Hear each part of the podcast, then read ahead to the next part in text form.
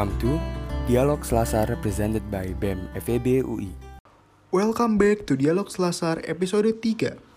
Di podcast kali ini, gue Bagastama Aulia Mahardika dari Biro Humas yang akan menjadi host dan bakal nemenin kalian di episode ini nih. Nah, pertama, gimana kabarnya? Gak kerasa kan? Udah hampir seminggu loh kita selesai menunaikan ibadah bulan suci Ramadan sebulan penuh kemarin. Nah, semoga amal dan ibadah kita semua dapat diterima oleh Allah Subhanahu wa Ta'ala. Dan tak lupa kami atas nama B E M F E B U I kembali mengucapkan Selamat Hari Raya Idul Fitri seribu empat ratus empat puluh satu Hijriah. Mohon maaf lahir dan batin. Nah, mungkin pada mulai penasaran kan kita bakal bahas apa di episode kali ini. Nah, di podcast ini kebetulan gue gak sendirian nih, karena kebetulan gue kedatangan tamu yaitu dari Departemen Adkesma B E M F E B U I yang bakalan nemenin kita juga nih buat satu episode ke depan. Langsung aja nih kita kenalan sama Departemen Adkesma. Halo. Halo. Hai. Ada siapa aja nih di sini? Iya. Semuanya. Kenalin, nama gue Vina dari Kepala Departemen Adkesma B E M F E B U I. Uh, dan halo semuanya, gue Nadifa, gue sebagai Wakil Kepala Departemen Adkesma B E M F E B U I. Ya, halo juga buat Vina sama Nadifa semua. Nah, makasih nih oh, udah ya. datang di podcast kali ini. Nah, di podcast ini tuh uh, gue bakal bertanya kepada Vina dan Nadifa sebagai perwakilan Adkesma. Uh, dan menjawab beberapa pertanyaan dan dari aspirasi dan maupun pertanyaan dari sivitas B E M F E B U I ini tentang permasalahan yang dapat ditanggapi maupun diteruskan oleh Adkesma, dan sekaligus juga buat kita semakin mengenal gak sih tentang peran Adkesma, yaitu yang lumayan vital di F E B U I itu sendiri. Gimana? Udah siap? Siap, siap, siap, siap. Oke, okay. Oke, okay, lanjut langsung kita bahas kali ya. Nah, jadi sebenarnya Adkesma tuh apa sih, Vin, Nat? Dan sebenarnya perannya tuh ngapain sih Adkesma tuh? Kan banyak yang belum tahu nih, kayak Adkesma tuh sebenarnya apa sih? Kayak kok kerjaannya katanya sibuk banget ya, atau banyak banget yang diurusin. Jadi apa sih sebenarnya Adkesma dan perannya itu? Nah, jadi Adkesma atau Advokasi dan Kesejahteraan Mahasiswa adalah salah satu departemen di bawah B E M F E B U I yang perannya adalah mengadvokasikan dan melayani isu-isu kesejahteraan mahasiswa F E B U I ini, terutama terkait ranah akademis, finansial, dan fasilitas melalui kerjasama dengan berbagai stakeholder, terutama kalau di F K sendiri adalah dengan dekanat F E B U I, guys. Kurang lebih hmm. itu sih. Jadi sebenarnya fungsi utamanya itu kerja di tiga ranah itu, yaitu tadi akademis, fasilitas, dan finansial ya, sama berhubungan ya, dengan dekanat F E B U I juga. Benar banget. Hmm, betul banget. Sebenarnya kayak kita lebih jadi uh, jembatan antara stakeholder-stakeholder luar dan mahasiswa F E gitu, terkait tiga ranah ini gitu. Hmm, bener banget sih. Berarti kerjaannya emang sibuk lah ya, sama, soalnya kita berhubungan sama dekanat terus. Hmm, benar. Tapi apa coba yang gak buat mahasiswa gitu kan? Saya Lufin. Nah, langsung nih. Nah, berhubung kan katanya ada tiga ranah nih. Kita kayaknya lenakan kalau bahas satu-satu gak sih? Boleh. Hmm, boleh, boleh. Nah, sebelumnya tuh Humas bersama Menfo tuh udah ngumpulin nih beberapa pertanyaan dari publik melalui Q and A di I G story kita, yaitu B M F E B U I. Dan beberapa pertanyaan yang ditajukan tuh uh, ada juga dari misalnya langsung ke fungsionaris-fungsionaris B E M nih, kayak tentang entah itu fasilitas, finansial, dan lain-lain. Nah, tapi sebelumnya Uh, sebelum nanya peranah itu, gue dapat juga nih uh, pertanyaan dari Q and A itu tentang adik-adik S M A kita yang bertanya tentang mahasiswa baru. Nah, kita mungkin up, uh, bahas dulu ya, update dikit tentang penerimaan mahasiswa baru ini. Kayak update terakhirnya gimana sih di situasi kayak gini uh, tentang mahasiswa baru itu? Nah, kasih tahu, Vin. Nah, kebetulan baru-baru ini uh, kita juga udah kedatangan nih keluarga baru dari F E B U I dua ribu dua puluh untuk jalur S N M P T N, P P K B, talent scouting, sama olimpiade. Nah, uh, kemarin sendiri daftar ulangnya itu prosesnya udah selesai semua, dan sekarang kita tinggal nunggu lagi nih uh, pengumuman mahasiswa baru dari jalur S B M P T N yang terdekat itu tanggal dua puluh lima Juli, sama nanti juga ada akan ada pengumuman mahasiswa dari jalur masuk SIMAK U I. Gitu sih guys paling. Hmm, berarti sebenarnya kepisahnya lumayan juga ya dari antara uh, si S N M P T N dan P P K B sama si S B M P T N. Iya, iya benar. Jangka waktunya agak panjang gitu sekarang. Nah, kira-kira kan biasanya kalau misal penerimaan mahasiswa baru itu tuh ada ini ya, Finat, kayak semacam penerimaannya gitu gak sih dari hmm. B E M sendiri atau ya? Betul, betul, betul. Ada welcoming maba di Balai Rung biasanya. Nah, tahun ini nih gimana ceritanya kalau misalnya kayak situasinya kayak gini, si welcoming nah, maba itu?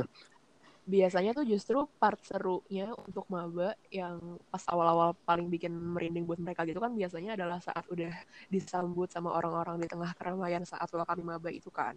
Cuma sayangnya karena tahun ini juga kondisinya saat ini ya pasca pandemi COVID, uh, akhirnya untuk saat ini uh, welcoming maba itu uh, akan diundur sebenarnya.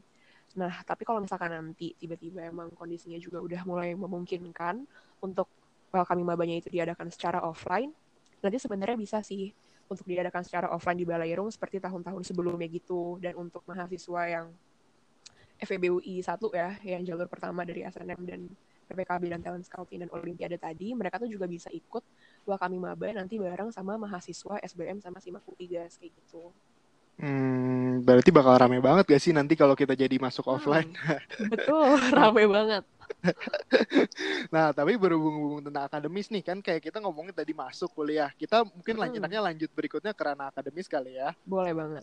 Hmm, boleh, boleh. Buat akademis ini siapa nih yang mau jawab dari Adka sendiri? Mungkin boleh sama Nadifa. Uh, boleh. Ya? boleh, boleh, boleh banget. Biar, Apa nih kira-kira? Biar gantian aja kali ya.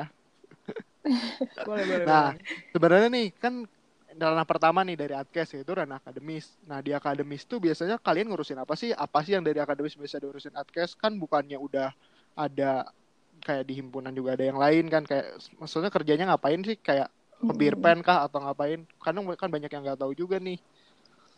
Ah, iya, jadi kalau peran Adkes sendiri sebenarnya di ranah akademis kita tuh kayak berada di tengah-tengahnya gitu sih ibaratnya. Jadi kayak kita benar-benar nyambungin antara mahasiswa dan info-info dari Birpen atau dekanat yang kayak uh, kadang harus disampaikan dulu ke kita, baru nanti kita yang nyampein lagi ke mahasiswa, kayak gitu. Dan kalau di akademis itu sebenarnya kita lebih ngurus ke hal-hal kayak uh, mahasiswa-mahasiswa yang punya kendala dalam akademis, gitu-gitu.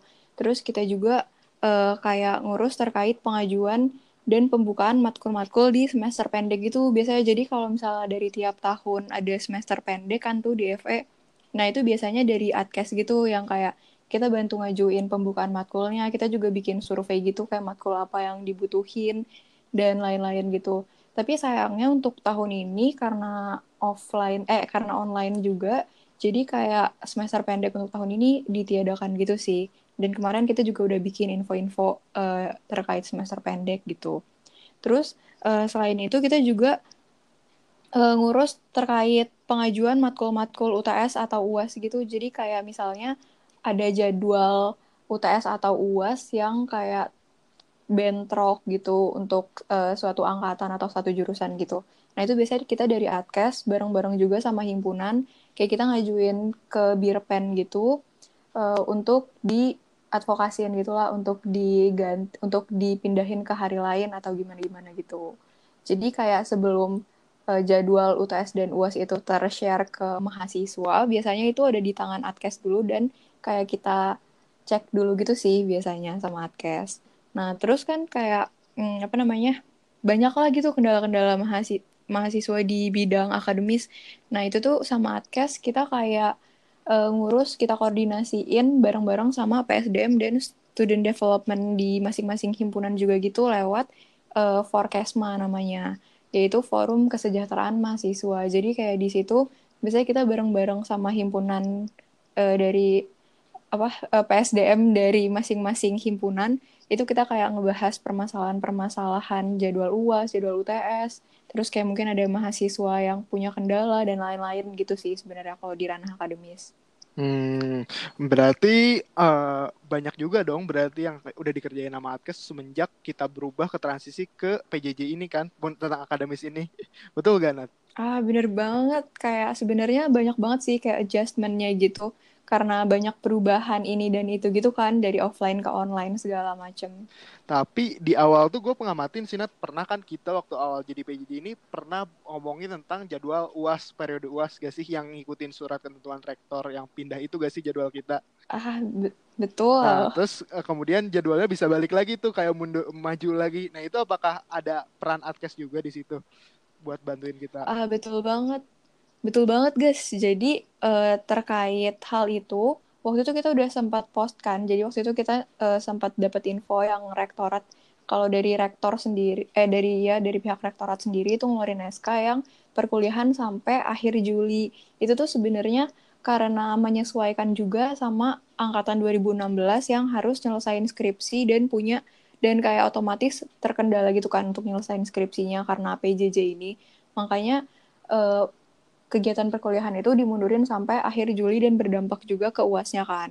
Nah, terus karena kita lihat di F E dan kayak mahasiswa angkatan dua ribu sembilan belas sampai tujuh belas kayaknya sebenarnya kayak nggak terlalu berdampak gitu kan seharusnya. Akhirnya waktu itu kita coba juga ngajuin ke pihak Birpen untuk perubahan jadwal U A S kita di semester ini. Kayak gitu sih sebenarnya dari Adkes. Jadi kayak kita cuma bantu advokasiin uh, keluhan-keluhan dan masukan dari mahasiswa untuk majuin jadwal U A S lagi. Terus kayak kita yang nyampein ke Birpen gitu sih. Hmm, berarti alhamdulillah banget ya, tapi hasil dari advokasi kalian lumayan banget hasilnya. Soalnya ngaruh juga gak sih ke mahasiswa sekarang gara-gara jadwalnya maju lagi. Kalau Juli mungkin banyak banget yang gak setuju gak sih? Ah, betul banget. Kayak mungkin udah lupa gitu gak sih matkul-matkul yang kita betul, udah belajar nah, kemarin. Gue juga bingung kalau misalnya kita Juli ujian gimana. Iya kan, betul nah, banget. Selain S P sama jadwal uji U A S tadi di W F selama P J J ini kalian udah apa lagi nih di ranah akademis, ada info lain kah atau apa yang pengen disampaikan gitu ke publik?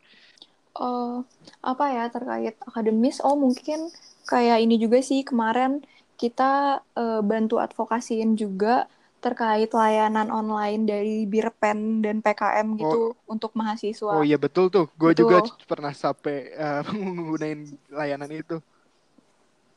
Nah, iya kan, jadi kemarin tuh kayak banyak banget gitu kan dari teman-teman yang uh, kebingungan gitu karena mereka harus ngurus berkas beasiswa, terus berkas ini dan berkas itu, sedangkan kan kayak semuanya tuh P J J dan di U I sendiri juga kan W F H gitu kan.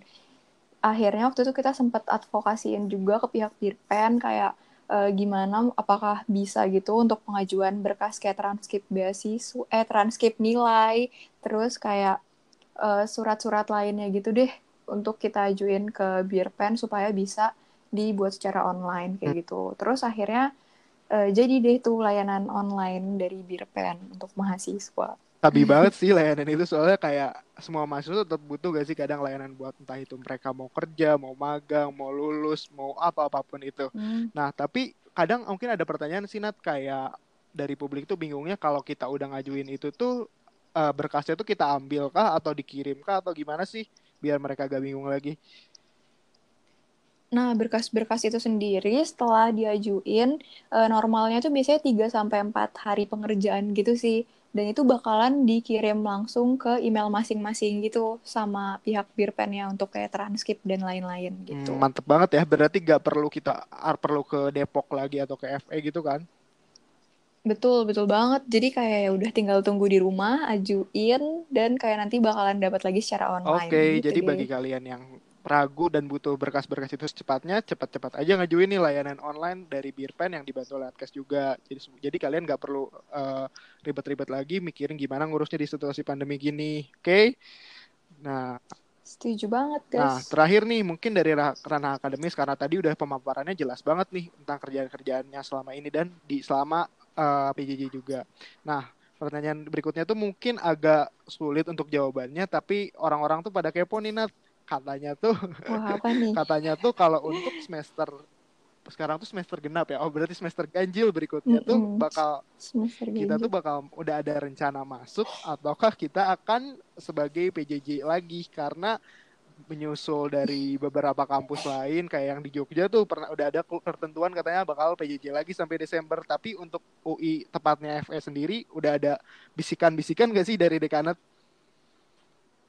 Nah, ini juga sebenarnya pertanyaan yang cukup banyak ditanyain mahasiswa gitu sih. Tapi kayak hmm, sampai sejauh ini, kayak dari U I sendiri tuh belum ada kepastian yang pasti gitu sih. Apakah semester depan akan P J J lagi atau apakah kita akan balik ke offline lagi.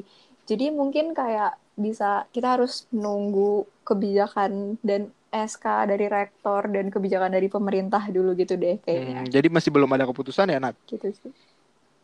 Betul banget, guys. Jadi kayak kita sendiri tuh masih bingung juga sih, karena belum ada kepastian dari pihak U I dan dari pihak F E juga belum ada kepastian terkait uh, semester depan apakah P J J atau offline gitu. Ya oke deh, thank you Adkes udah mau bantuin tentang tanya-tanya juga. Tapi kalau ada info terakhir, siap kan langsung diinfoin ke mahasiswa? Ah, siap banget. Pokoknya semua info-info terkini pasti bakalan langsung kita post gitu sih dan kita share ke mahasiswa. Oke deh. Jadi kayak harus sering-sering uh, liatin official account dan I G dari B E M. Oke, benar banget tuh. Selain banyak info menarik di B E M, kayak info-info lain atau berita-berita lain tentang kegiatan kita, ada juga info-info yang sangat penting dari Adkes. Jadi sering-sering cek aja O A kita, O A line, dan juga Instagram kita at b m f w u i. Benar gak sih? Betul banget. Setuju, setuju banget, guys. Oke. Nah, berikutnya setelah ranah akademis kita pindah ke finansial. Di finansial siapa nih yang mau jawab? Boleh sama Vina. Ah, boleh tuh Vin. Oke, okay, kita balik lagi ke Vina berarti. Ah, jadi tadi kita udah membahas nih tentang ranah akademis. Sekarang mungkin kita move ke ranah berikutnya, ranah kedua yang diurus oleh Adkes yaitu ranah finansial. Nah, gue kepo sih sebenarnya Vin, kalau fokus utama dari finansial tuh buat siapa? Kayak untuk kayak maksudnya tuh hal-hal yang diurus oleh Adkes tentang finansial tuh tentang apa nah, dan tujuan utamanya ke siapa sih? Di Adkesma sendiri kita punya salah satu program kerja namanya itu advokasi biaya pendidikan. Nah di proker ini itu tujuan utamanya adalah untuk uh, membantu mahasiswa F E B U I yang punya hambatan secara finansial uh, supaya harapannya nggak ada mahasiswa F E B U I nih yang uh, terkena putus studi karena masalah finansial itu yang mungkin nantinya akan menghambat mereka untuk bayar B O P dan lain sebagainya. Nah mungkin kalau misalkan teman-teman F E sendiri mungkin sering lihat juga di O A lain B E M F E B U I, Adkesma beberapa kali nge-post tentang reminder untuk bayar B O P di awal semester, terus juga untuk bayar cicilan B O P. Itu tujuannya adalah supaya uh, teman-teman aware akan deadline pembayaran B O P. Tidak ada yang dikenakan denda nih karena keterlambatan pembayaran B O P itu. Nah, terus juga di samping itu uh, terkait Bidikmisi juga dari Adkesma untuk menjembatani informasi antara P K M dan mahasiswa F E B U I penerima beasiswa Bidikmisi nih. Jadi biasanya kalau ada info-info kegiatan yang harus diikuti, kita selalu uh, forward juga ke mahasiswa penerima Bidikmisinya. Dan juga kalau misalkan ada mahasiswa Bidikmisi yang memiliki ter- memiliki kendala tentang beasiswanya itu, biasanya kita akan bantu juga untuk mengkomunikasikannya ke pihak P K M sih, guys. Hmm, sabi banget tuh berarti. Jadi Adkes menjadi perantara bagi anak-anak Bidikmisi dengan rektorat juga gak sih? Ya, rektorat autodekanat lah itu yang ngurusin untuk mahasiswa F E ya. Oke. Nah, tapi di awal juga tadi uh, lu sedikit nyinggung tentang ini gak sih, Vin? Uh, telah denda B O P. Bener gak? Ah, sebenarnya tuh mungkin banyak yang gak tahu gak sih kalau kita telat bayar B O P itu ada denda. Nah, biasanya kena denda berapa sih? Kita terlambat melakukan pembayaran B O P yang pertama banget di awal semester itu akan dikenakan denda sebesar lima puluh persen dari B O P kita saat ini nih, guys. Mungkin itu yang kadang-kadang teman-teman mahasiswa belum tahu dan makanya jadi kadang-kadang suka lupa bayar gitu kan. Dan akhirnya kena denda tuh. Nah, tapi uh, kalau misalkan nih ada teman-teman yang terkena denda dan memiliki hambatan untuk melunasi baik B O P-nya maupun dendanya, uh, jangan sungkan untuk ngehubungin Adkesma aja, mungkin boleh ke gue atau Nadifa, atau mungkin fungsionaris Adkes lain yang kalian kenal, nanti kita bisa bantu untuk uh, komunikasikan ke P K M nih, supaya uh, dendanya itu bisa dihapuskan, atau mungkin bisa diberikan keringanan B O P. Jadi, kalau misalkan di Adkesma sendiri, kita bisa untuk bantu mengadvokasikan masalah-masalah finansial dari segi B O P itu juga, guys, kayak gitu. Oke, itu benar banget. Jadi, terus gue inget tuh, kalau yeah, Adkes sering ngepost juga kayak deadline-deadline, cicilan B O P. Nah, itu di, bener, bener di, diperhatiin juga tuh buat kalian semua. Karena kalau misalnya, pasti Adkes juga gak pengen oh. kayak kalian kena denda kan. Jadi, kalian perhatiin baik-baik deh. Nah, terus tadi Vina juga hmm. membahas tentang Bidikmisi nih sebenarnya. Nah, selain mahasiswa Bidikmisi, mungkin agak jadi permasalahan di sini atau mungkin kurang disadari oleh mahasiswa F E adalah dari segi finansial tuh mungkin banyak yang mohon maaf kurang beruntung dari teman-teman kita di F E ini sendiri. Nah sebenarnya tuh kata kalau tidak kalau gue gak salah Adkes nah, sendiri iya. punya proker buat membantu itu gak sih Vin? Atau apa effort Adkes untuk menyelesaikan, nah, membantu juga. ini, membantu jadi mereka yang membutuhkan ini. Tahun lalu juga gue jadi staff Adkesma dan sampai sekarang juga masih di Adkes. Uh, yang gue sadarin adalah mungkin uh, teman-teman mahasiswa F E B U I banyak juga yang belum sadar kalau sebenarnya ada cukup banyak nih mahasiswa F E B U I yang punya masalah dari segi finansial.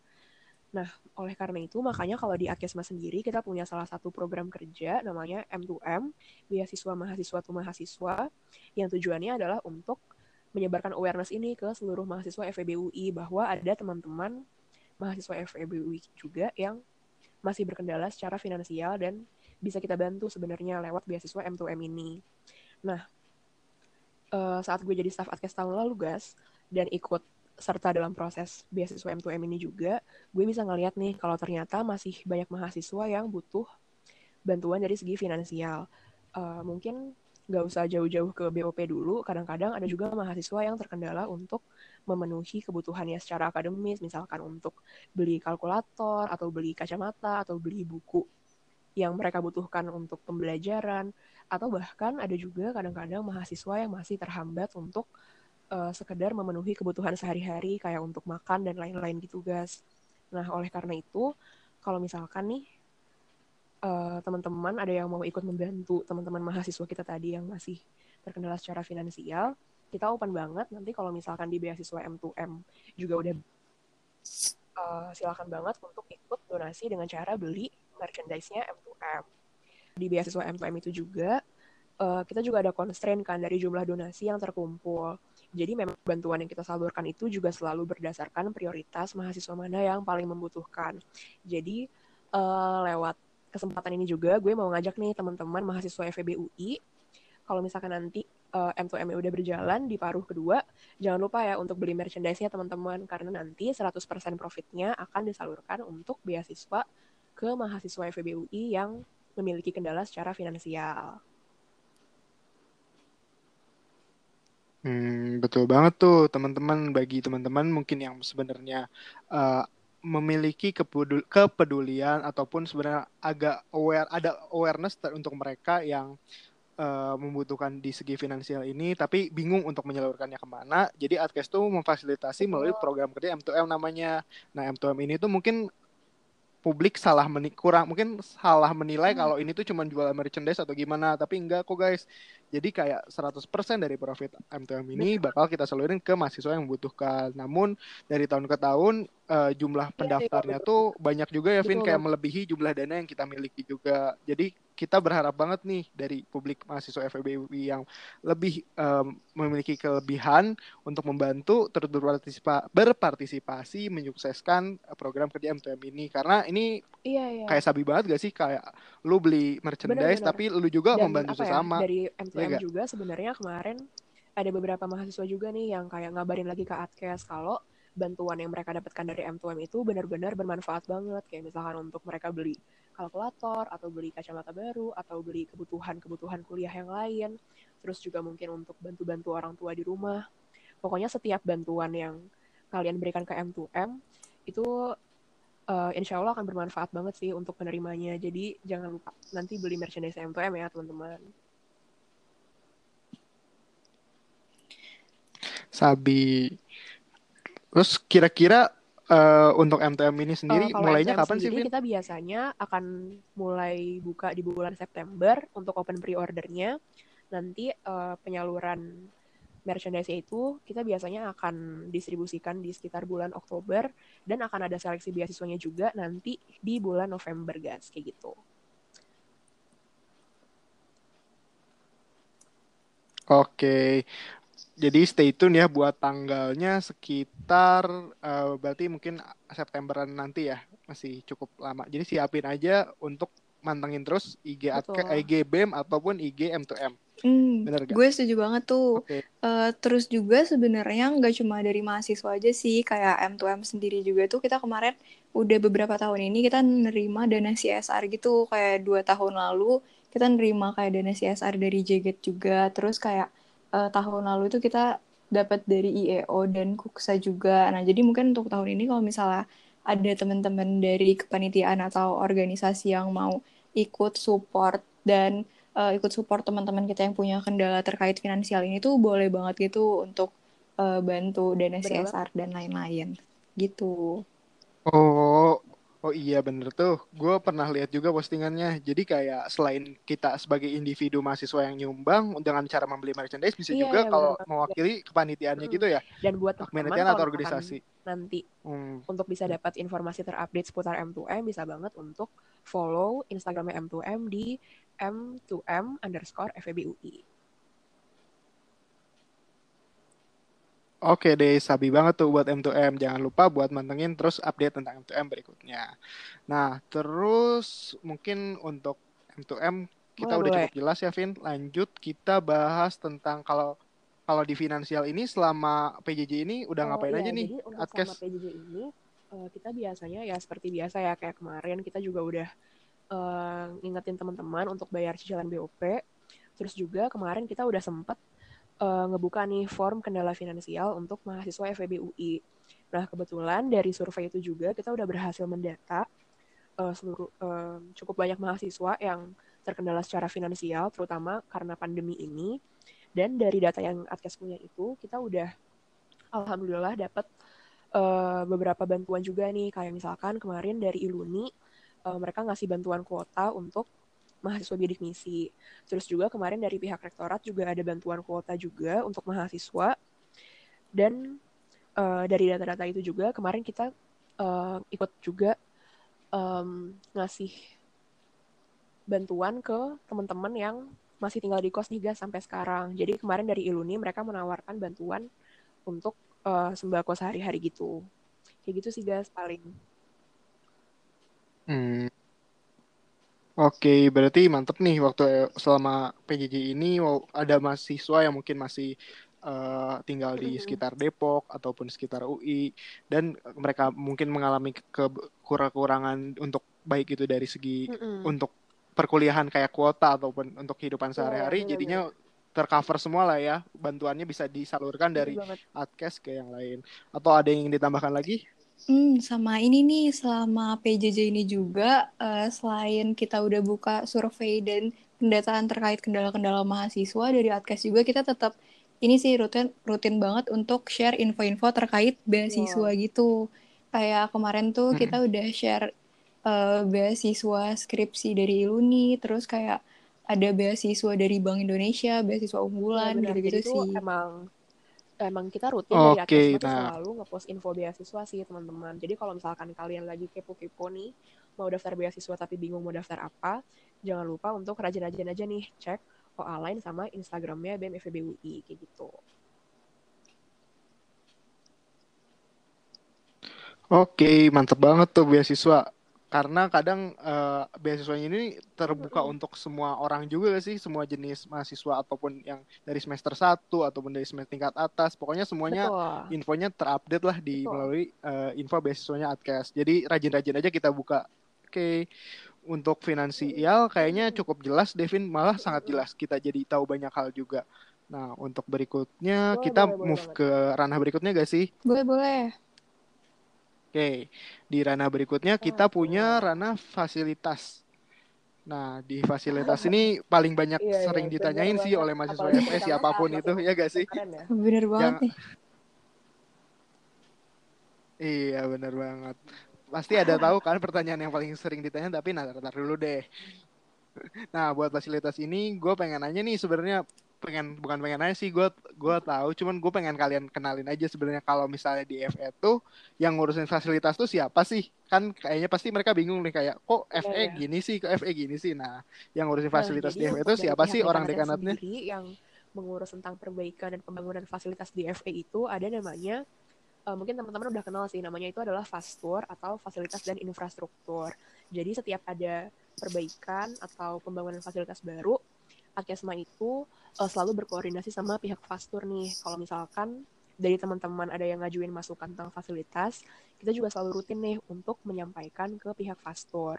Nah, di awal tahun kemarin, dari Adkesma juga udah ngasih surat harapan pembangunan ke pihak Fastur terkait uh, bentuk-bentuk perbaikan dan pembangunan fasilitas di F E B U I yang diharapkan oleh mahasiswa F E B U I ini dari tahun sebelumnya.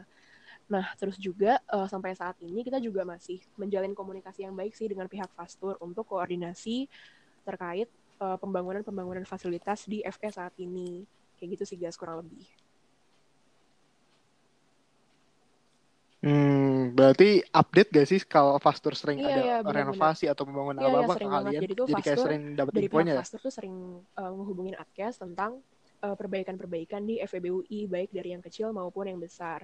Nah, bahkan di saat P J J kayak gini pun, dari Fastur tuh tetap ada perbaikan-perbaikan fasilitas nih, baik dari yang kecil-kecil kayak misalkan perbaikan lampu lah, atau perbaikan A C, kurang lebih kayak gitu sih.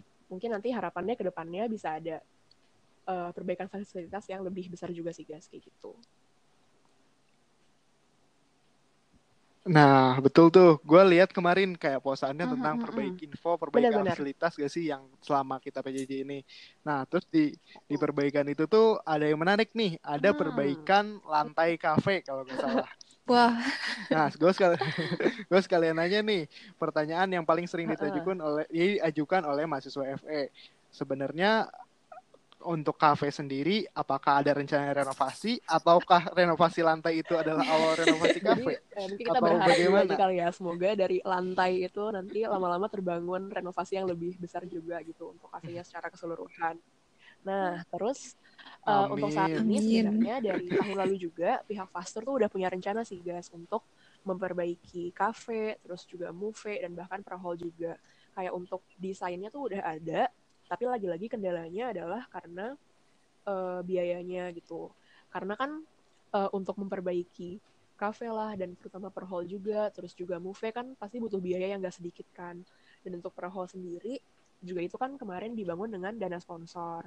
Nah, jadi untuk saat ini uh, emang masih ini sih guys, menunggu uh, bantuan kerjasama dengan pihak Ventura juga gitu. Untuk kalau misalkan ada sponsor yang mau ngasih bantuan untuk perbaikan fasilitas kayak kafe, movie, dan prahall tadi, kayak gitu.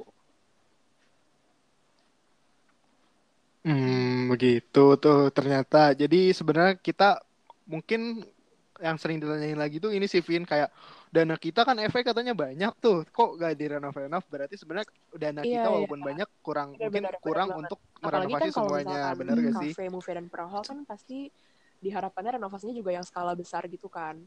Jadi pasti juga butuh biaya yang gak sedikit juga, kayak gitu. Jadi untuk saat ini masih nunggu ini sih perusahaan kalau misalkan ada yang mau membiayai pembangunan fasilitas di F E ini, kayak gitu.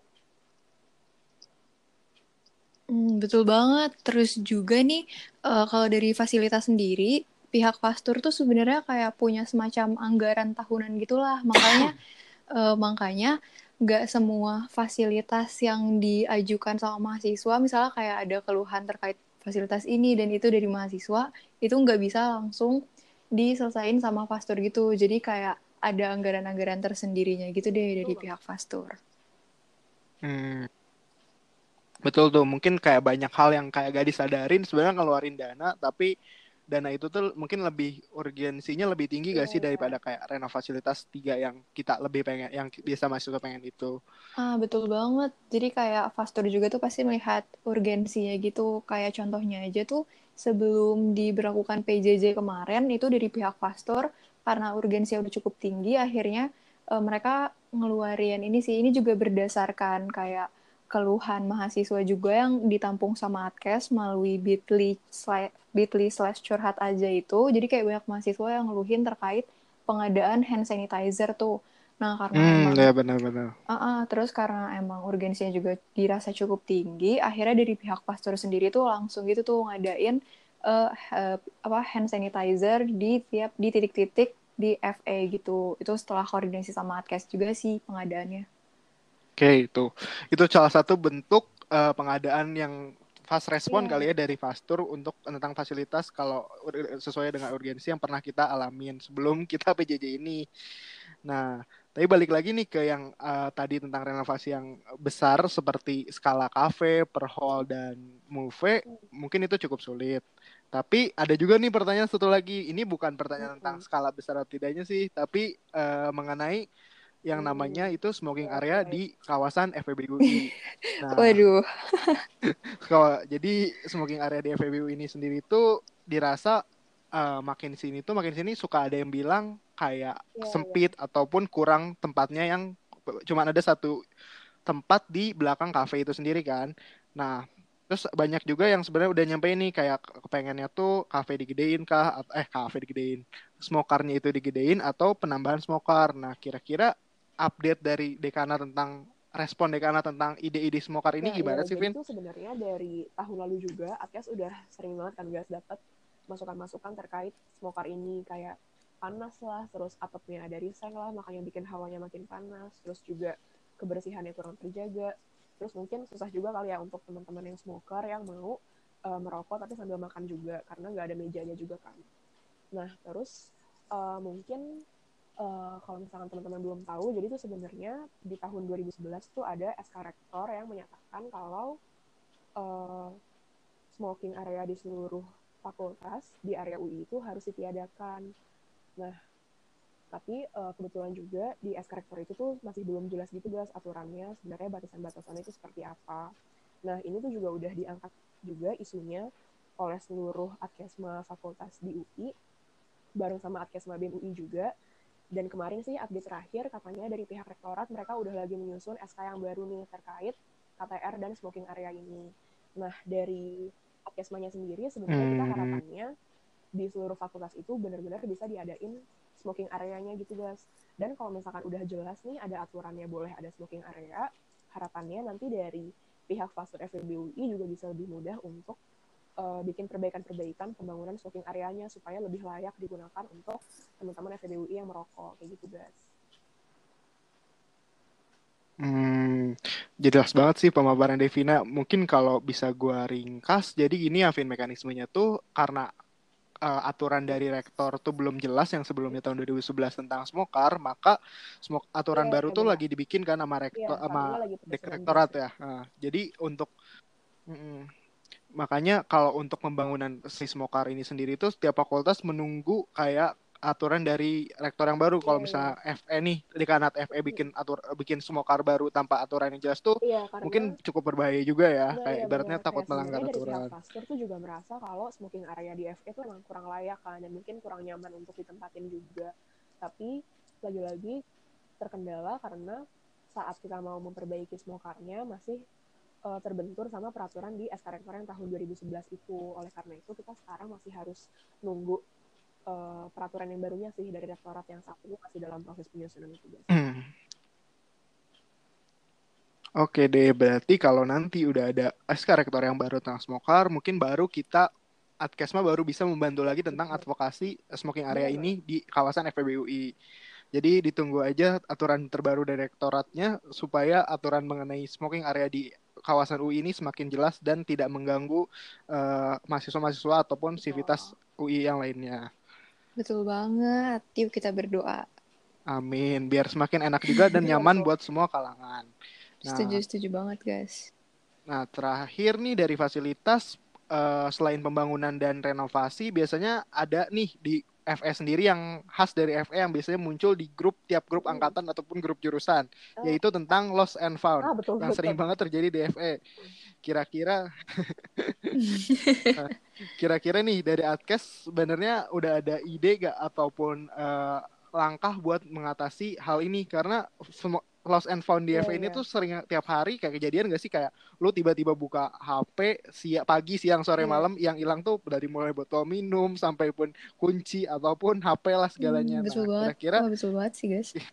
Kira-kira langkah ini tuh bisa diatasi ya ya ataupun ada Adkes nah, udah jadi, ada solusinya uh, gitu. Dari awal tahun ini guys sebenarnya kita udah uh, membuat mekanisme untuk pengadaan namanya lost and found center.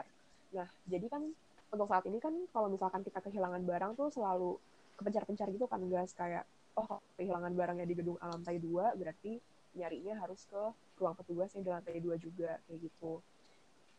Dan juga mungkin kadang-kadang kan uh, kalau misalkan kayak kunci mobil gitu kadang-kadang orang nggak inget nih kayak hilangnya di mana. Nah, oleh karena itu makanya kita ber- kemarin udah koordinasi juga ke pihak Fastur untuk bikin satu tempat terpusat nih untuk seluruh barang yang ditemukan ataupun uh, supaya mahasiswa bisa melaporkan gitu kalau misalkan mereka kehilangan barang, yaitu di ruangan di seberang lembaga penerbitan guys, kalau tahu di gedung A lantai satu. Nah, terus juga dari Adkesma sendiri kemarin kita udah sempat uh, bikin Google Form-nya juga. Jadi nanti kalau misalkan teman-teman kehilangan barang atau menemukan barang, Nanti kalian bisa langsung aja isi bit.ly-nya, kalian menemukan atau kehilangan barang apa, ya nanti tuh semuanya akan terdata di komputernya Fastur, di depan L P itu. Jadi kalau misalkan nanti kalian menemukan barang, setelah kalian isi bit.ly-nya, kalian bisa langsung kasih barangnya ke pihak Fastur. Terus juga kalau misalkan kalian yang kehilangan barang, kalian juga bisa langsung isi bit.ly-nya, kalian kehilangan barang apa, dan nanti langsung aja tuh datang ke ruangannya di seberang L P, supaya nanti dari Fastur bisa lihat apakah ada uh, kecocokan antara barang yang udah ditemukan sama mahasiswa dengan barang yang uh, dilaporkan hilang oleh mahasiswa. Kayak hmm. gitu, gitu. Hmm, keren sih solusinya itu, mantep banget. Soalnya kadang gue juga pernah ngalamin tuh, apalagi yang benar kata lu, Vin, kayak kunci hmm. mobil gue pernah kehilangan, terus kayak bingung gitu nyarinya. Gue benar-benar nanya dari mulai satpam sampai ke perhol segala macem, kayak ribet gitu sih. Tapi kalau dengan adanya Losavo Center ini semua jadi terpusat, dan bagi kalian yang menemukan ataupun kehilangan barang nggak perlu bingung lagi, kayak kalian tinggal bawa ke Losavo Center di depan ya, L P betul, gedung ya. A ya. Hmm, betul. Oke, kita jadi untuk Losavo Center ini kita tinggal tunggu aja nih realisasinya, uh, berarti kalau kita oh. masuk kuliah lagi. Karena di saat ini kita gak mungkin betul gak sih kehilangan banget. Barang karena kita gak betul ke banget. Kampus. Kayak mau kehilangan barang gimana? Uh. Nah, udah jelas gak sih sebenarnya pemaparan dari Adkes sebelumnya, dari uh, akademis, fasilitas, finansial, kayak semuanya juga udah kejawab-kejawab gitu sih, pertanyaan-pertanyaan dari publik juga ya, yang ya, gua, udah gue rangkum sebelumnya. Nih, nah, kalau misalkan nih nanti setelah ah, boleh tuh. Uh, mungkin apa kita tuh, udah bisa tetap muka lagi, ketemuan. Kalau misalkan nanti teman-teman ada masukan terkait perbaikan fasilitas di F K, kayak misalkan dari hal yang simpel-simpel sih, kayak misalkan stop kontak di kelas yang rusak lah, atau mungkin kalian ada masukan-masukan lain, bisa banget nih untuk kontak aja ke Adkes, boleh ke Buya Nadifa, ataupun Adkes-Adkes yang lain. Atau bisa juga lewat bit.ly slash curhat aja, supaya nanti uh, kita bisa juga salurin aspirasinya ke pihak Fastur, karena sebenarnya dari pihak Fastur F E B U I itu mereka buka banget kalau misalkan dari mahasiswa ada masukan-masukan terkait perbaikan ataupun pembangunan fasilitas di F K, kayak gitu sih guys. Oh ah. iya tuh benar. Mm. Uh, terus juga gue menambahin kayak terkait yang udah disinggung Vina tadi, kita tuh dari Adkes sebenarnya kita udah punya yang namanya bit.ly curhat aja. Nah, B T curhat aja tuh kita benar-benar menampung semua curhatan mahasiswa gitu sih, dari nggak cuma fasilitas tapi juga kita kayak menampung semua curhatan terkait finansial dan akademis juga. Jadi kalau misalnya teman-teman punya kendala baik di akademis, finansial ataupun fasilitas, kayak sabi banget gitu buat langsung uh, isi bit.ly-nya, atau nggak apa-apa juga kalau misalnya mau langsung kontak gue, Vina, dan uh, staff Adkes yang lain gitu sih. Hmm, tuh bener banget tuh yang laporan-laporan itu. Sebenarnya kalian bisa nerusin laporan itu yeah. ke Adkes, kayak contohnya kayak misalnya gedung kelas kalian tuh bocor, ataupun stop kontaknya gak, gak nyala, ataupun A C-nya panas, kayak laporin aja ke Adkes. Adkes coba langsung laporin ke Fastur. Dan buat yang kalian yang pengen curhat juga bener tuh, Adkes punya bit.ly.curhat aja buat membantu kalian untuk curhat di Uh, akademis, okay. finansial, dan fasilitas itu.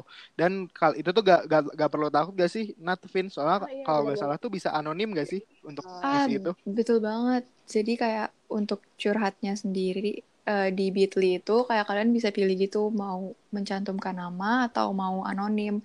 Dan dijamin gitu sih sama kita kerahasiaannya seratus persen. Oke, berarti aman lah ya kalau oh. kalian mau curhat apa-apa. Hmm, bisa curhat banget ke Adkes di bit.ly.curhat aja. Nah, terakhir, ya setelah tadi kita membahas semuanya tiga ranah yang dibawahi oleh Adkesma, dari mulai akademik, finansial, dan fasilitas. Uh, tapi gue dengar-dengar dan gue lihat-lihat kemarin-kemarin tuh, Adkes punya suatu proker baru nih, kalau gak salah. Tapi gue rasa proker ini tuh... Uh, gak cocok masuk ke tiga ranah ini nih kira-kira. Nah, proker ini tuh namanya Ruang Asa. Nah, kalau Ruang Asa tuh sebelum-sebelumnya kan belum ada. Nah, boleh gak dijelasin gak sih nih, Natvin, kalau Ruang Asa tuh uh, latar belakangnya dari mana, dan kenapa tiba-tiba kepikiran bikin proker ini? Nah, bener banget guys. Jadi, uh, Ruang Asa itu salah satu proker baru dari Adkes. Jadi, buat latar belakangnya sendiri dulu kali ya kita jelasin. Kayak sebenarnya dari tahun-tahun, kayak beberapa tahun yang lalu, dari Adkes sendiri tuh kita udah cukup aware gitu loh sama uh, mental sama isu mental health ini di F E.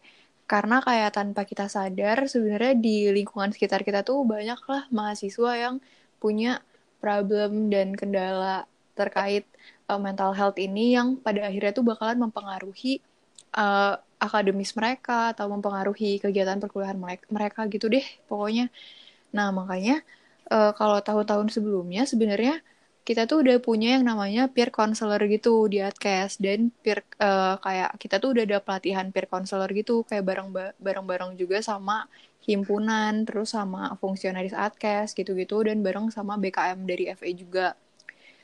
Tapi uh, program yang peer counselor ini kayak pelatihan-pelatihan peer counselor ini tahun-tahun sebelumnya tuh uh, ada di bawah proker advokasi dan pencegahan putus studi dari Adkes gitu guys.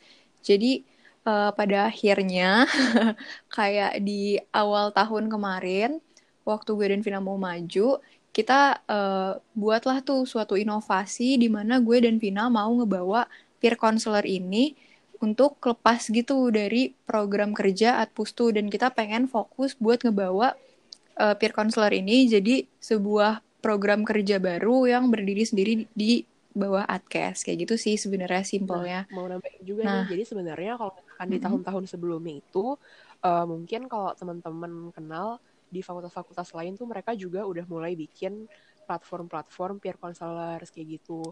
Kayak kalau misalkan di B E M U I ada namanya Cerita Kita, terus di psikologi ada Psyhope, ya mungkin teman-teman F E juga udah pernah curhat ke kanal-kanal curhat yang mereka sediakan. Oleh karena itu, makanya kemarin Uh, di awal tahun kita terpikir untuk membuat kanal curhat peer counselors yang serupa juga di F E kayak gitu. Mm-mm, betul banget. Nah terus uh, setelah di awal tahun lalu tuh kayak gue dan Vina mulai kepikiran buat bikin si apa peer counselor ini jadi suatu program kerja baru. Akhirnya setelah melalui proses yang cukup panjang juga tuh, terus akhirnya kita mulai kepikiran suatu nama yaitu Ruang Asa. Terus kayak kita bikin lah nih akhirnya Ruang Asa. Ruang Asa sendiri tuh kayak sebenarnya uh, kenapa namanya Ruang Asa, gue dan Vina tuh kayak berharap kita tuh bisa menyediakan suatu proker atau suatu wadah buat teman-teman F E gitu loh, kalau misalnya masih ada harapan dan masih ada asa gitu, dan kayak ada kita lah gitu ibaratnya, ada Ruang Asa gitu untuk membantu teman-teman yang punya kendala, kayak gitu sih. Oh, jadi proker Ruang Asa merupakan proker yang sebelumnya dinamakan peer counselor kan oleh Adkesma. Nah, tapi tahun ini tuh berkembang menjadi Ruang Asa ini sendiri. Tapi dari segi tujuannya sendiri, apakah ada perbedaan eh, tentang Ruang Asa ini? Nah, betul banget guys. Jadi kayak dari proker eh, Adkes yang sebelum-sebelumnya, yang namanya itu kayak masih peer counselor dan lain-lain gitu. Terus di sini tuh ibaratnya kayak gue dan Vina ambil dan kembangkan dan kita diriin jadi satu proker baru kayak gitu, namanya Ruang Asa. Kalau dari tujuannya sendiri sebenarnya Ruang Asa tuh berfokus ke dua hal gitu sih. Kayak yang pertama kita tuh fokus ke uh, edukasi terka, ter uh, edukasi mental health melalui konten-konten yang edukatif gitu deh. Nah, di sini juga tuh kita kerjasama sama proker Social Celebration-nya Pengmas gitu. Jadi karena Ruang Asa ini baru proker pertama, uh, maksudnya baru tahun pertama dari Adkes, jadi kayak kita di sini uh, kolaborasi sama Social Celebration-nya Pengmas, di mana mereka megang uh, terkait edukasi untuk mental health-nya ini. Kalau misalnya kemarin dilihat juga tuh di I G-nya udah mulai tuh kayak ada postingan terkait procrastinating dan lain-lain. Nanti mungkin akan soon akan menyusul juga sih kayak postingan-postingan lainnya dari Pengmas. Terus kalau dari uh, segi Adkesa sendiri, kita tuh bertujuan untuk membuka kanal curhat bagi seluruh mahasiswa yang ibaratnya tuh nanti kayak semua orang yang gak punya temen, misalnya kayak ada orang yang ngerasa gak punya temen curhat atau mereka kayak bingung harus ngutarain ini ke siapa, itu kayak bisa banget itu untuk curhat melalui Ruang Asa ini. Walaupun mereka cuma sekedar mau didengar tanpa min- dimintain saran atau solusi, nah itu kayak bisa banget itu sih sebenarnya cerita apapun di Ruang Asa ini nanti ke depannya. Dan yang insya Allah tuh akan soon pasti kita akan uh, buka untuk kanal curhatnya ini. Tapi belum sekarang sih, mungkin habis U A S gitu. Hmm, gitu. Hmm. Benar, jadi itu sebenarnya perannya Ruang Asa itu dari untuk kanal curhat bareng peer counselor-nya sendiri, sebenarnya uh, kita mau bilang sih ke teman-teman F E, kayak kalau misalkan kalian pengen cerita, tapi kalian bingung mau cerita ke siapa, kalian tuh bisa banget untuk terbuka ke ruang asa gitu. Dan sebenarnya mungkin uh, concern awalnya gue Nadifa juga untuk membentuk proker ini di tahun ini juga karena mungkin uh, untuk mahasiswa baru juga kali ya guys, kan kadang-kadang kalau misalkan baru banget jadi maba hmm. nih kayak pasti banyak banget penyesuaian. Ah, betul ya. banget. Hmm, benar-benar benar sih itu. Tempat itu untuk adaptasi kan, kayak mungkin belum ketemu peer group atau mungkin ke pressure karena beban kuliah yang jauh lebih berat daripada S M A. Nah, kayak gue berharapnya dengan adanya ruang asa ini um, apa ya, ruang asa tuh bisa hadir jadi tempat yang bisa ngedengerin mereka saat mereka butuh tempat untuk cerita kayak gitu sih, guys. Hmm, betul sih. Jadi kayak ya udah kayak kalian didengar dan ya udah kayak uh, tagline-nya ruang asa aja sih, kayak sebenarnya kita didengar, kalian didengar gitu loh sama kita gitu. Hmm. Soalnya kan kadang-kadang juga ini ya, kadang-kadang kalau misalkan mau curhat kayak pernah nggak sih kayak kepikiran kayak kayaknya dia juga lagi bermasalah gitu deh, makanya kayak yeah, kadang-kadang yeah. orang holding back dan akhirnya malah nge-keep semuanya sendiri kayak gitu kayak gitu sih. Berharapnya ruang asa bisa hadir untuk orang-orang yang mau cerita tapi bingung pada siapa gitu. Tujuannya hmm. ini emang bagus banget sih, kayak soalnya gue ngerasa kalau orang tuh kadang uh, bingung untuk cerita ke siapa dan mungkin terkadang hmm. segan juga untuk mengutarakan ke orang lain. Nah tapi ya, ya, yang bener. mungkin pingin gue apa ya wakilin dari orang-orang yang biasa ingin ragu untuk curhat adalah kayak gini sih, Vin. Kalau misalnya kita ingin curhat tuh, uh, apalagi kayak ruang asa kan memberi, mungkin bisa diharapkan bisa memberikan Uh, feedback yang baik ataupun setidaknya mendengarkan dengan, dengan baik uh, curhatan iya, dari iya. mahasiswa ini. Nah, Adkes mm-hmm. tuh udah untuk membentuk ruang asa ini udah ada belum sih kayak konsultasi ke orang uh, ke pihak yang mungkin ber apa ya pihak yang menguasai bidang ini, kayak misalnya yang bidang psikologi hmm. ataukah pakar-pakar gitu, kayak hmm. udah ada konsultasi belum sebelumnya biar biar mahasiswa ini gak ragu untuk semakin cerita ke ruang asa ini. Ah, um, kalau untuk hal itu sendiri, guys, sebenarnya tuh di awal tahun kemarin, kayak sebelum kita bentuk ruang asa juga, gue dan Vina tuh udah hearing-hearing juga tuh ke uh, ke peer counselor di fakultas-fakultas lain. Kayak kita juga kemarin udah hearing ke Psyhope yang punyanya Fakultas Psikologi. Terus kayak kita juga udah nanya-nanya ke, ke Lukesah, punyanya Via. Terus udah nanya-nanya juga ke Cerkit, nanya-nanya juga ke yang punya visip dan lain-lain gitu sih. Hampir semua itu udah kita tanya-tanyain gitu, kayak untuk hearing-hearing dulu waktu kita mau bentuk ruang asa ini. Dan kayak beberapa minggu yang lalu juga tuh kemarin dari Adkes kita juga udah uh, kayak apa namanya uh, nanya-nanya lagi sih, kayak maksudnya untuk mau menjalin kerjasama dan pelatihan yang barengan gitu sama Fakultas Psikologi.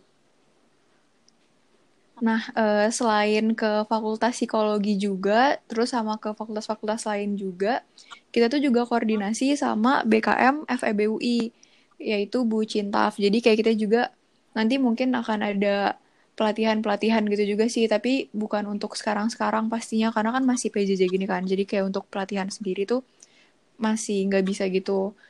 Dan sekarang tuh kalau dari Adkes kita lagi ini sih pelatihan online gitu melalui Coursera gitu-gitu. Hmm, Jadi kayak untuk ya uh, psychological first aid gitu sih.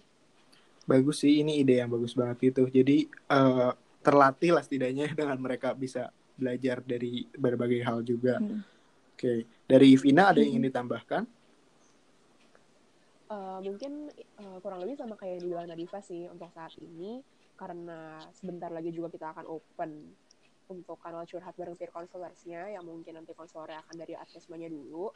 Dari Adkesmanya sendiri sebenarnya kita lagi, benar sih tadi kata Nadifa, lagi pendalaman materi untuk psychological first aid-nya supaya nanti orang-orang juga bisa mendapatkan kenyamanan yang mereka harapkan lah dengan cerita ke ruang asa gitu. Nah untuk kedepannya sendiri mungkin nanti kalau misalkan emang kondisinya udah lebih stabil dan memungkinkan untuk training secara offline gitu, mungkin pasti kita akan mencari-cari sih kesempatan dan peluang-peluang untuk training terkait peer counselor dan psychological first aid ini yang secara offline-nya gitu guys. Paling kayak gitu sih kurang lebih. Oke, okay. mm-hmm. Terjawab sih jadinya, kayak jangan biar uh, mahasiswa I F L itu gak ragu lagi atau meragukan, kayak ibaratnya gue bisa yeah. gue bakal mendapatkan uh, apa yang gue pengen gak sih, kayak, menurut gue bakal mm-hmm. sih kayak bakal membantu setidaknya ruang asa ini untuk menjadikan mencurah mahasiswa mencurahkan keinginan curhat mereka. Nah, selain hmm, semoga itu, semoga ya. Nah, selain misalnya hmm. dari keraguan itu, mungkin satu lagi sih biasanya jadi concern dari mahasiswa tuh yang lebih penting tuh adalah kerahasiaan dari uh, curhatnya itu sendiri. Nah, untuk kerahasiaannya hmm. tuh gimana nih? Nah, jadi oh, setelah kemarin kita juga banyak dengar masukan-masukan dan harapan dari teman-teman F E terkait hadirnya Ruang Asa ini sekarang, uh, mungkin kadang-kadang mahasiswa banyak yang pengen kayak untuk curhat secara anonim gitu kan guys, kayak nggak ketahuan namanya siapa gitu. Nah, oleh karena itu kemarin dari Akes sendiri kita udah pikir untuk uh, membuat mekanismenya supaya mahasiswa bisa memilih nih mereka mau curhat secara anonim atau mereka mau menunjukkan identitas mereka. Nah, selain itu juga nanti dari Ruang Asa sendiri kita akan menyediakan beberapa media untuk curhat dari D M Instagram, terus atau email atau Google Hangouts, mana yang paling nyaman lah untuk uh, mahasiswa buat curhat ke Ruang Asa kayak gitu. Kalau lebih kayak gitu sih guys. Hmm. Betul betul. Nah, juga, uh, nantinya kalau misalkan nanti mahasiswanya ini udah curhat, um, pokoknya kita udah merancang mekanismenya, nanti mungkin akan bisa dilihat next di postingan Ruang Asa selanjutnya. Pokoknya kita udah berusaha merancang mekanisme supaya curhatannya mahasiswa ini hanya diketahui oleh mahasiswa yang cerita dan oleh konselornya aja gitu. Jadi bahkan konselor-konselor yang lain pun nggak bisa uh, apa ya mengakses chattingnya antara mahasiswa yang lagi cerita sama konselornya dia sendiri gitu sih. Nah, jadi teman-teman kalau misalkan nanti udah mau mulai kepo-kepo ini tentang platform kanal curhatnya dari Ruang Asa, jangan lupa untuk stay tune dan follow juga nih kalau belum follow Instagramnya Ruang Asa di at ruangasa dot f b u i. Di follow ya teman-teman. Betul, karena di sana nanti kayak bakalan banyak banget sih kayak postingan yang sifatnya edukatif, interaktif, terus juga nanti kita bakal buka kanal curhatnya di Instagram itu. Jadi dicek aja teman-teman. Ya. Yeah. Thank you banget jawabannya Vina, Nadifa. Untuk pertanyaan tadi gue mengenai kerahasiaan. Nah, pertanyaan jawaban dari kalian berdua juga tadi uh, mewakili nih pertanyaan gue se- sebetulnya yang berikutnya tentang teknisnya. Kalian juga udah kebetulan nggak nyerempet jawab tentang itu dan jawabannya adalah mengenai teknis. Kita akan bahas di uh, postingan-postingan berikutnya. Jadi terus stay tune aja di I G-nya Ruang Asa at ruangasa dot f b u i. Benar? Betul. Betul. Nah, thank you banget udah mau cerita buat proker barunya Ruang Asa, sukses terus buat kedepannya, semoga bisa membantu masyarakat F E B U I yang membutuhkan. Nah, itu dia akhir dari sesi tanya-jawab dari podcast kita kali ini. Kita mau ucapin nih, terima kasih banyak buat uh, Vina dan Nadifa, perwakilan Adkesma yang udah memperkenalkan Departemen Adkesma ke kita, dan juga jawab-jawabin pertanyaan dari warga-warga F E nih, dari maupun dari story, ataupun pertanyaan-pertanyaan langsung yang mungkin belum sempat dijawab sebelumnya. Terima kasih kembali ya kita sudah mau mengundang Adkes juga. Betul. Semoga apa ya mungkin untuk yang mendengarkan podcast ini sekarang semoga mungkin bisa mendapatkan manfaat dari informasi yang kita share hari ini. Mm-hmm. Terus mungkin kalau misalkan boleh memberikan pesan terakhir nih guys, mm-hmm. uh, mungkin mau bilang aja untuk semua yang lagi mendengarkan podcast ini. Uh, apa ya kayak kalau misalkan nih kalian adalah mahasiswa F E dan kalian punya masalah-masalah. Um, jangan sungkan-sungkan untuk selalu hubungin Adkes aja ke siapapun yang kalian nyaman, entah gue atau Nadifa ataupun staff yang lain, ataupun kalau kalian masih takut bingung mau curhatnya ke siapa, mau lewat bit dot l y slash curhat aja juga nggak apa-apa banget. Kayak apa ya, maksudnya kita akan berusaha untuk membantu sesuai dengan kapasitas kita nih, sesuai dengan kapasitas kita sih. Jadi apa ya, jangan sungkan untuk curhat nih pokoknya, karena kita akan berusaha untuk membantu kalian sebisa mungkin kayak gitu. Uh, terus juga kayak benar sih kata Vina tadi, buat teman-teman semua jangan takut kalau misalnya ada cerita-cerita atau keluhan bisa dikasih tahu ke Adkes. Uh, terus juga jangan lupa juga tuh tadi untuk follow M dua M dan Ruang Asa. Dan yang paling penting sebenarnya sosial medianya B E M F E B U I juga sih, di O A Line dan Instagram juga. Karena di sana Adkes selalu ngepost informasi-informasi terkait berbagai ranah tadi tuh, baik dari akademis, finansial, dan juga fasilitas yang mungkin penting nih untuk teman-teman ketahui juga sesegera mungkin. Kayak gitu. Mm-hmm. Ya bener banget tuh apa yang dikatakan oleh Vina dan Nadifa tadi.